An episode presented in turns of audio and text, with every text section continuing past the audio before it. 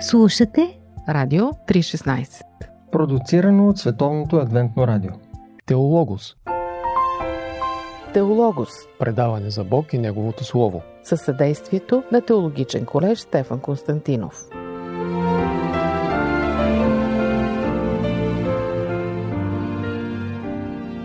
Скъпи слушатели, продължаваме поредицата книгата с книгите по Радио 316.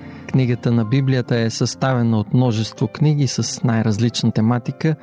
Много от тях са исторически, други поетични, трети пък са пророчески. Книгата, която ще разгледаме днес е от първия тип – историческите книги. Нейното наименование е Първа книга на летописите. Първа е, защото има още една – и в днешното и в следващото предаване ще ги разгледаме и двете с помощта на нашия гост, историкът Апостол Стаматов. Здравей, Апостол! Здравей и благодаря за поканата. Не е ли странно, че двете книги на летописите повтарят отново историята на еврейската държава и еврейските царе? Историята на Израел е вече описана в книгите на царете. С какво допринася повтарянето на тази история и добавянето и към Библията? На кого е нужно това? Да, за нас това е странно, но в самото повторение има дълбок смисъл, който е заложен от самите автори или автора на първо и второ летописи. Можем да направим сравнение с трите синотични евангелия, където там информацията се припокрива в голямата си част. Mm-hmm. А, и все пак всяко Евангелие си има своя оттенък, свое специфично послание. Mm-hmm. В този смисъл летописите по-скоро са и по-близки до духа на четвъртото Евангелие, което се различава от останалите. Mm-hmm. А, Евангелието на Йоанн, то до някаква степен приповтаря познати събития от трите синотични Евангелия, но има доста различен почерк в този характер в общи линии стоят и м- така нещата и относно летописите, защото колкото да изглежда сходно, летописите акцентират върху единен Израел и акцентът им е върху царство Юда. Mm-hmm, mm-hmm. Докато след Соломоновия син Ровоам, когато Израел бе разделен на две, на северно и на южно царство, и там се отделиха десете племена, те присъстват в първо и второ летописи, просто инцидентно се споменават, бихме казали, дори и рядко. Mm-hmm, mm-hmm. Така, летописите на пръв поглед сякаш повтарят, но акцент е върху Юда и върху Давидовия род. Да, да. Имаме ли някаква информация кога, къде и как са писани двете книги? И всъщност двете книги може би са били една, както и първа и втора царе, и трета и четвърта царе и са разделени условно. Да. Предполага се, че някъде в а, периода от 450 година до 425 година преди Христа mm-hmm. са написани летописите. Има предположение, че в, а, в Юда, територията на, на царство Юда, в самия Танах, еврейската Библия, да, първо и второ летописи са една книга. Интересно е, че в а, самата тази еврейска Библия летописите са на последно място оставени. Много е особен и спорен въпрос е къде е писано. Аз предполагам, на базата на това, което не успях да видя, е някъде в пределите на възстановеното царство Юда. Mm-hmm. Може би в Ерусалим. Да, тъй като най-вероятно имало хора, които са записвали историите на, на царете, техните победи и поражения, разбира се. Да. Естествено, за база послужили книгите на царете, mm-hmm. но няма как да не са включени някои източници, които са загубени безвъзвратно. Имаме ли информация или поне предположение кой или кои са авторите на първо летописи? Какво знаем за самия автор? Вероятно, това е екип от книжници под ръководството на Ездра. Mm-hmm. Това е заключението на много изследователи.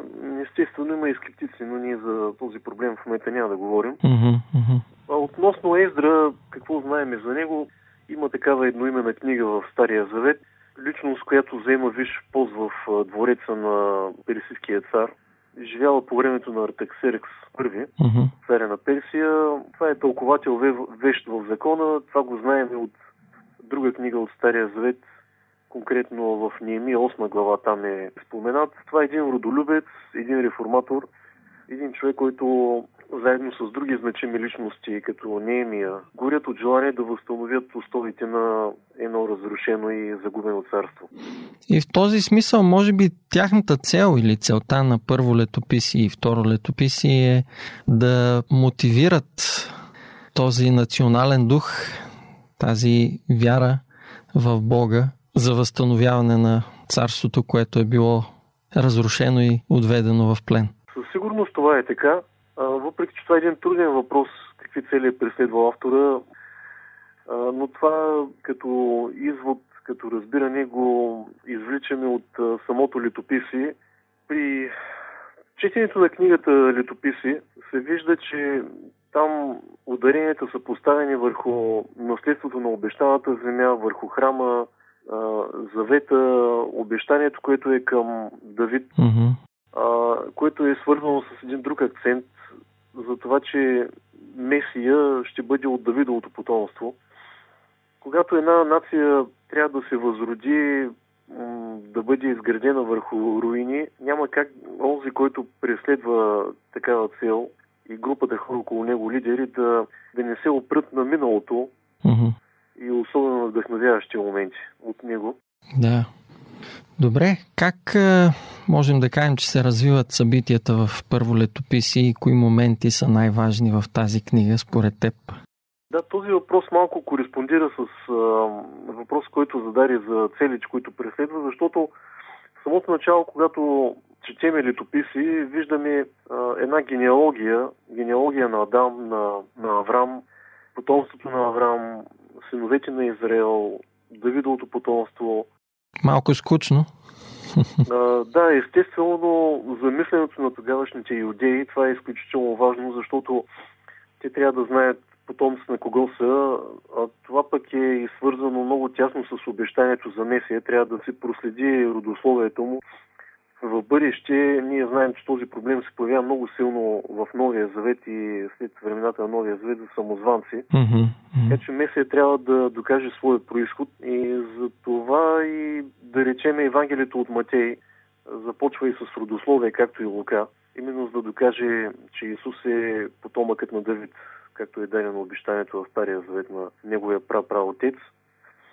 Първо летопис е особено интересна книга. На пръв поглед уж изглежда, че повтаря, но много акцентира върху времената на Давид. Цялото първо летопис описва времето на Давид, да, с изключение на първите глави, където споменах, че става дума за родословия.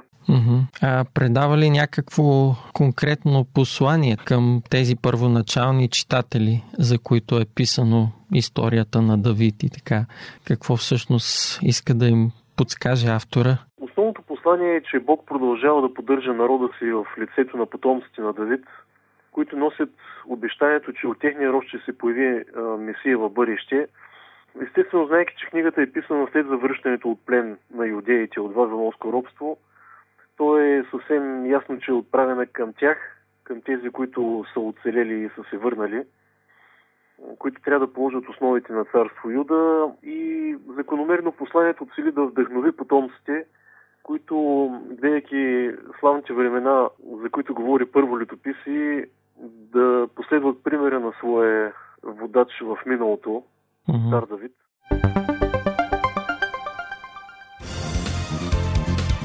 Какво да кажем за дискусии по Радио 316?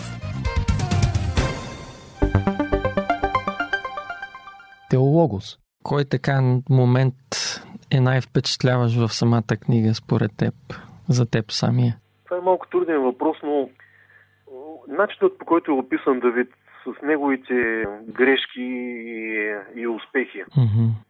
Представен такъв какъвто е, със сигурност това е дало отражение върху потомците и от неговия род и останалите юдеи, защото върху тях е тегнало много усещането за някак се проклятието на бащите им, за, за тяхната невярност. Mm-hmm.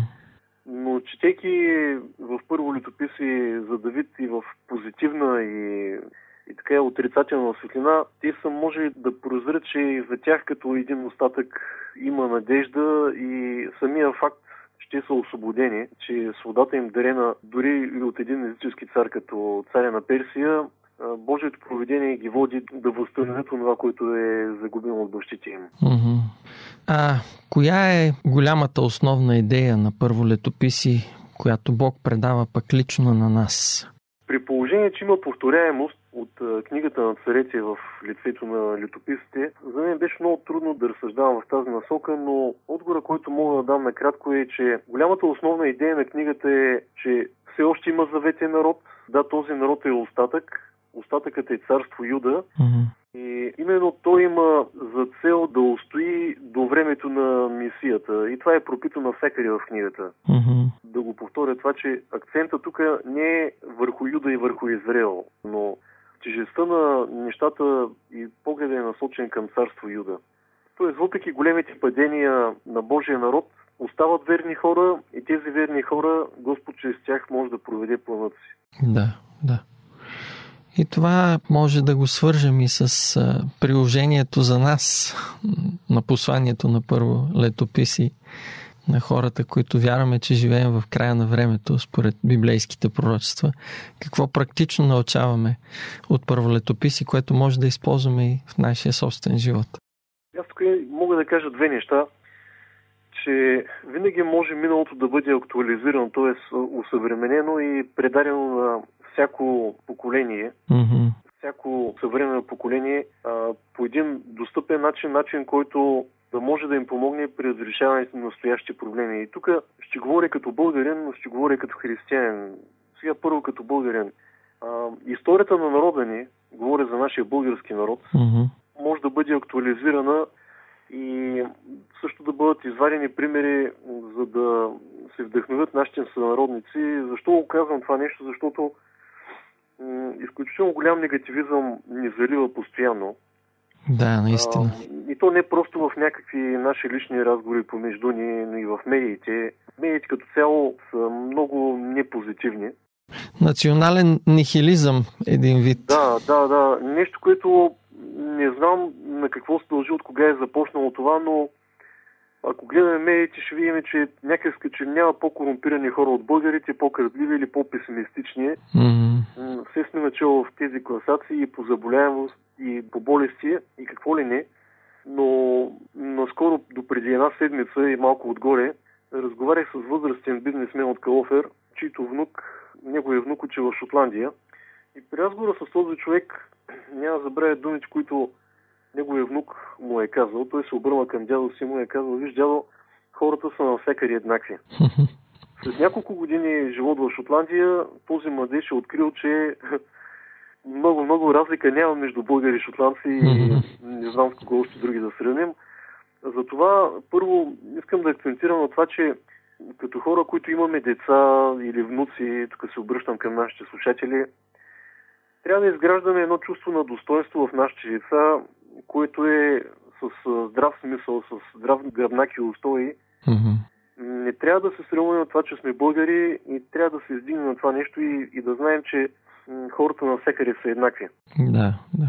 А, защото аз не знам какви са позитивните ефекти от това и в училище, и в дома да насаждаме в децата си едно самосъзнание национално, което е нихилистично, да. не ги изгражда като личности, да. Едно отричане от а, самия народ, от който ние произлизаме. Ние не можем да се откъснем от това, ние не можем да се отречем от това. Mm-hmm.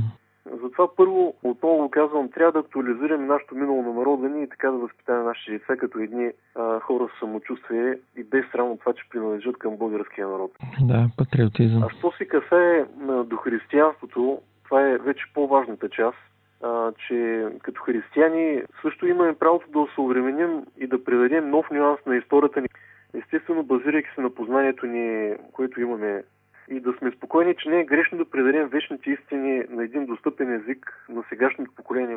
Естествено, без да извръщаваме принципите на християнството. Mm-hmm. И за всяко време вестите на Библията са си валидни. Просто трябва да ги предаваме в един разбираем и вдъхновяващ език.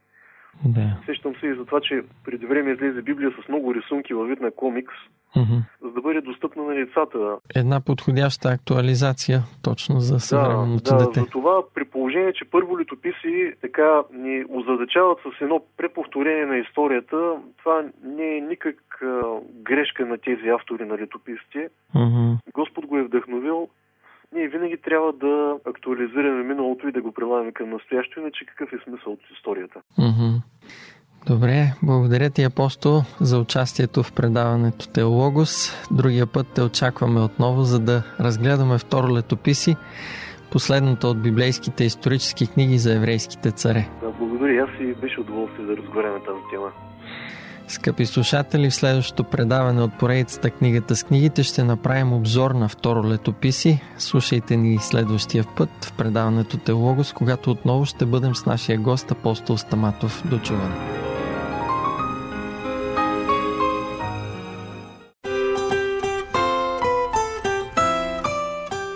По пантофи.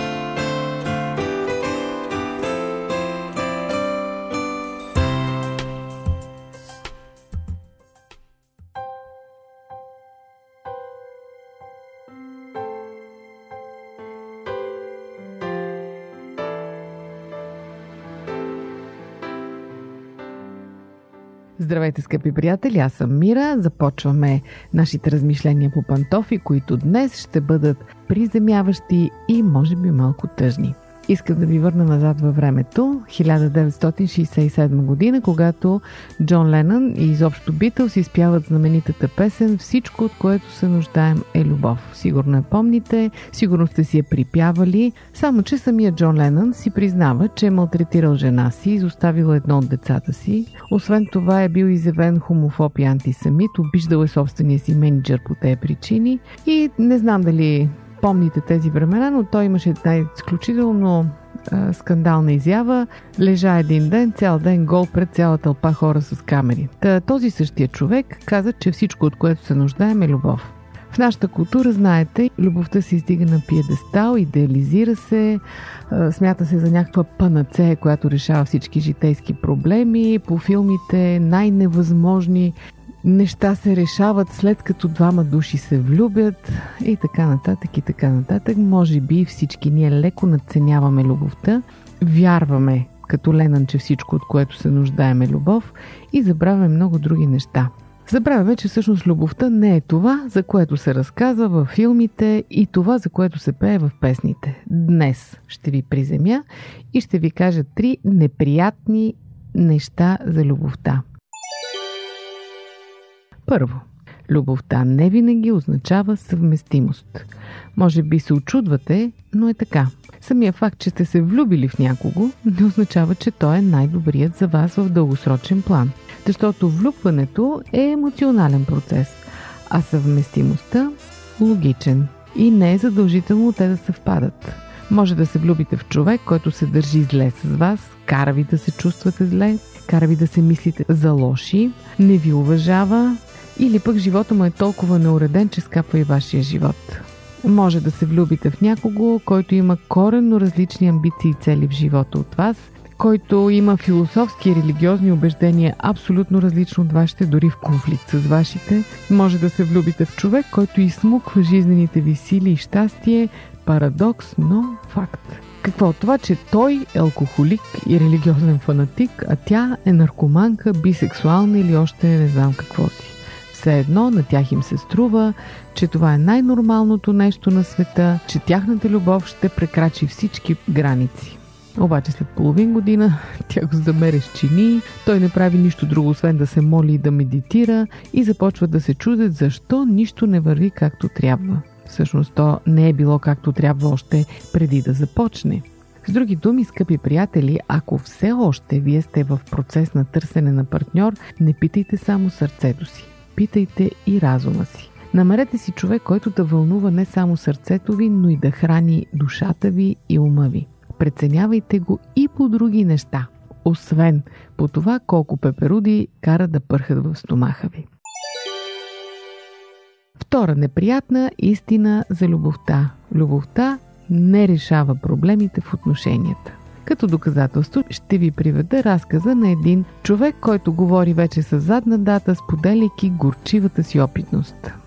С моята първа приятелка, казва той, бяхме безумно влюбени един в друг. Обаче живеехме в различни градове, нямахме пари за да се виждаме често, нашите семейства се ненавиждаха и ние всяка седмица преживявахме безсмислени драми и къвги. И всеки път, когато се карахме, на следващия ден се сдобрявахме и си напомняхме, че се обичаме безумно и че нито една дреболия няма значение, защото ние толкова много се обичаме и със сигурност ще намерим начин да решим всичко, просто трябва да почакаме малко, да се огледаме и всичко ще се оправи. Нашата любов ни караше да чувстваме, че можем да преодолеем всичко, макар че всъщност абсолютно нищо не се променеше. Сигурно се досещате, нито един проблем не се реши. Къвгите се повтаряха, аргументите и битките ставаха все по-остри, невъзможността да се виждаме висеше на шията ни като воденичен камък. Бяхме погълнати от себе си толкова, че дори не можехме да общуваме нормално. С часове си висяхме на телефона и практически не си казвахме нищо разумно. Сега, оглеждайки се назад, аз разбирам, казва този тъжен човек, че за нас не е имало никаква надежда. Но въпреки това, ние го продължихме цели три нещастни години. В края на кращата любовта побеждава всичко, нали така? Не е странно, че отношенията ни пламнаха и се разбиха като дирижабъла Хинденбург, обзет от пламъци. Раздялата ни беше ужасна. От тези отношения аз си взех една полука. Макар, че любовта ви кара да се чувствате по-добре по отношение на вашите житейски проблеми, тя не ги решава, нито един от тях. Емоциите могат да бъдат опияняващи, всяка покорена височина да изглежда все по-впечатляваща, но докато не се появи стабилна, твърда почва под краката ви, приливната вълна на емоциите в крайна сметка ще помете всичко. Животът събран в едно интервю. Живот – джобен формат. Ето ви още една неприятна истина за любовта. Ако тези до тук не са ви били достатъчни, сега ще чуете нещо, което сигурно леко ще ви шокира, но не си струва да жертвате всичко за любовта. Разбира се, една от важните характеристики на любовта е вашата способност да мислите за другия, за неговите нужди, да ги задоволявате, да се жертвате, да сте готови да оставите неща, които обичате заради него и така нататък. Това е нормално. Това е част от истинската любов, част от здравата любов и е наистина неизбежно. Обаче, наистина ли всичко трябва да се жертва за любовта? Ами ако спомена самоуважението, чувството за достоинство, физическото ви състояние дори, амбициите, целите в живота ви, това трябва ли да го пожертвате само и само за да бъдете с някого?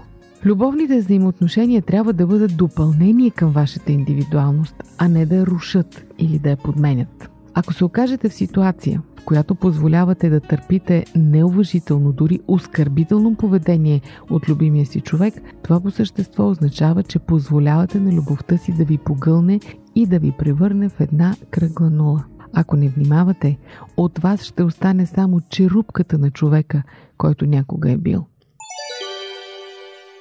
Сигурно знаете известната максима, че вие и вашият партньор трябва да бъдете най-добри приятели.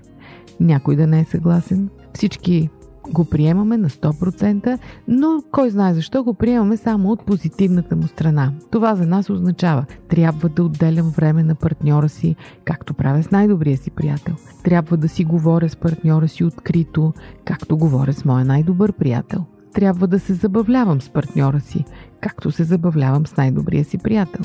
Обаче не се сещаме да погледнем този съвет от малко по-негативен ъгъл. Вие, например, бихте ли позволили на най-добрия си приятел да се държи с вас, както се държи вашата половинка? Невероятното е, че отговорът обикновено е не. Ето ви още една история. Една жена безумно обичала мъжа си. Не забелязвала факта, че този мъж се мутае без работа цяла година, че изобщо не се включва по никакъв начин към подготовката за сватбата и често е зарязва, за да ходи да си кара сърф с приятели. Нейното семейство и нейните приятели постоянно изразяват опасенията си, че той не е с много добри намерения, че тя няма да бъде щастлива с него. Обаче, независимо от всичко, тя се омъжила за него. Когато естествено емоционалният пик от сватбата преминал, останала голата реалност. Година след сключването на брака, той все още не работел, защото се колебаял между две работни места. Не правил нищо вкъщи, докато тя и ходила на работа и въртяла къщата. Сърдил се дори, ако тя не му сготви вечеря. И всеки път, когато тя си позволявала да недоволства от ситуацията, той започвал да нарича глезла, безочлива, мързелива и така нататък. А да, и освен това, както преди, продължавал да изоставя, за да си ходи на сър с приятели. Тя попаднала в тази ситуация поради много проста причина, защото игнорирала тези три неприятни неща за любовта, които аз днес поделям с вас. Идеализирала е любовта. Независимо от всички сигнали, които виждала в него, докато се срещали още, тя вярвала, че любовта им е гаранция всичко останало да се оправи. Само, че не било така. Когато нейното семейство и приятелите изподеляли колко се безпокоят за всичко това, тя им казвала, че любовта ще реши всички проблеми. Не се е случило. И сега, когато всички безобразии се струпали на куп, тя се обърнала отново към приятелите си и искала съвет какво още да направи, за да може нещата да се оправят. Истината е, че нямало какво да направи. С други думи, задайте си въпроса защо понякога в романтичните си отношения, в семейните си връзки търпим поведение, което за нищо на света не бихме позволили на приятелите си. Представете си следната ситуация. Вашия най-добър приятел се преселва да живее у вас. Мотае се из къщи, разхвърля постоянно, отказва да си търси работа, не плаща найем, иска да му приготвяте вечеря, да му слугувате, сърди се всеки път, когато вие се оплачете нещо. Колко бързо ще приключи вашето приятелство? Или пък, айде още една история. Едно момиче било толкова ревниво към приятеля си, че искала той да й предостави паролите за всички негови акаунти и настоявала да го придружава във всичките му командировки, да не би да го съблазни някоя друга жена. Неговият живот се превърнал в едно 24-часово наблюдение 7 дни в седмицата. От това естествено пострадало самочувствието му. Тя не му се доверявала абсолютно за нищо, да прави сам каквото и да е. Собствената му стойност в собствените му очи се сринала до нулата. Той самият престанал да вярва, че може да се справи с нещо. Обаче въпреки това оставал с нея. Защо? Какъв е отговорът според вас, който е дал? Защото е обичал. Тук искам да отворя една скоба, която е много естествена за вярващите хора. Единственият начин да получите пълноценно удоволствие от любовта е да не я поставяте на първо място в живота си. Не, не сбърках, казвам ви, точно така е. Може би ви звучи парадоксално, но и Христос го казва в Евангелието. Никой да не обича баща, майка, брат, жена повече от мене. Тоест, любовта към Бога трябва да предхожда любовта към любимия. Иначе има много голяма опасност да виждаме любовта към любимия в криво огледало и тя да съсипе живота ни, а не да го направи щастлив. Казвам ви го като вярващ човек. Наистина това работи. Може да обичате много хора през целия си живот. Може да обичате такива, които са добри към вас, такива, които не са добри към вас. Може да се окажете въвлечени в сложни любовни отношения. Може да обичате като млади, може да обичате като стари. Любовта не е нещо уникално. Тя не е нещо, което се среща рядко. Не е дефицит на стока. Но вашата любов към вашия човек е наистина единствена. Важно е в тази любов да не изгубите усещането си за достоинство, способността си да се доверявате. Защото може да се окажете влюбени не веднъж в своя живот, но ако загубите самоуважение и собствено достоинство, ще загубите увереността си. Две думи, Любовта е нещо великолепно и прекрасно и необходимо. Невъзможно е да се живее без нея. Но не е достатъчна. Запомнете го. Толкова от мен днес по пантофи, а съм Мира до чуване до следващия път.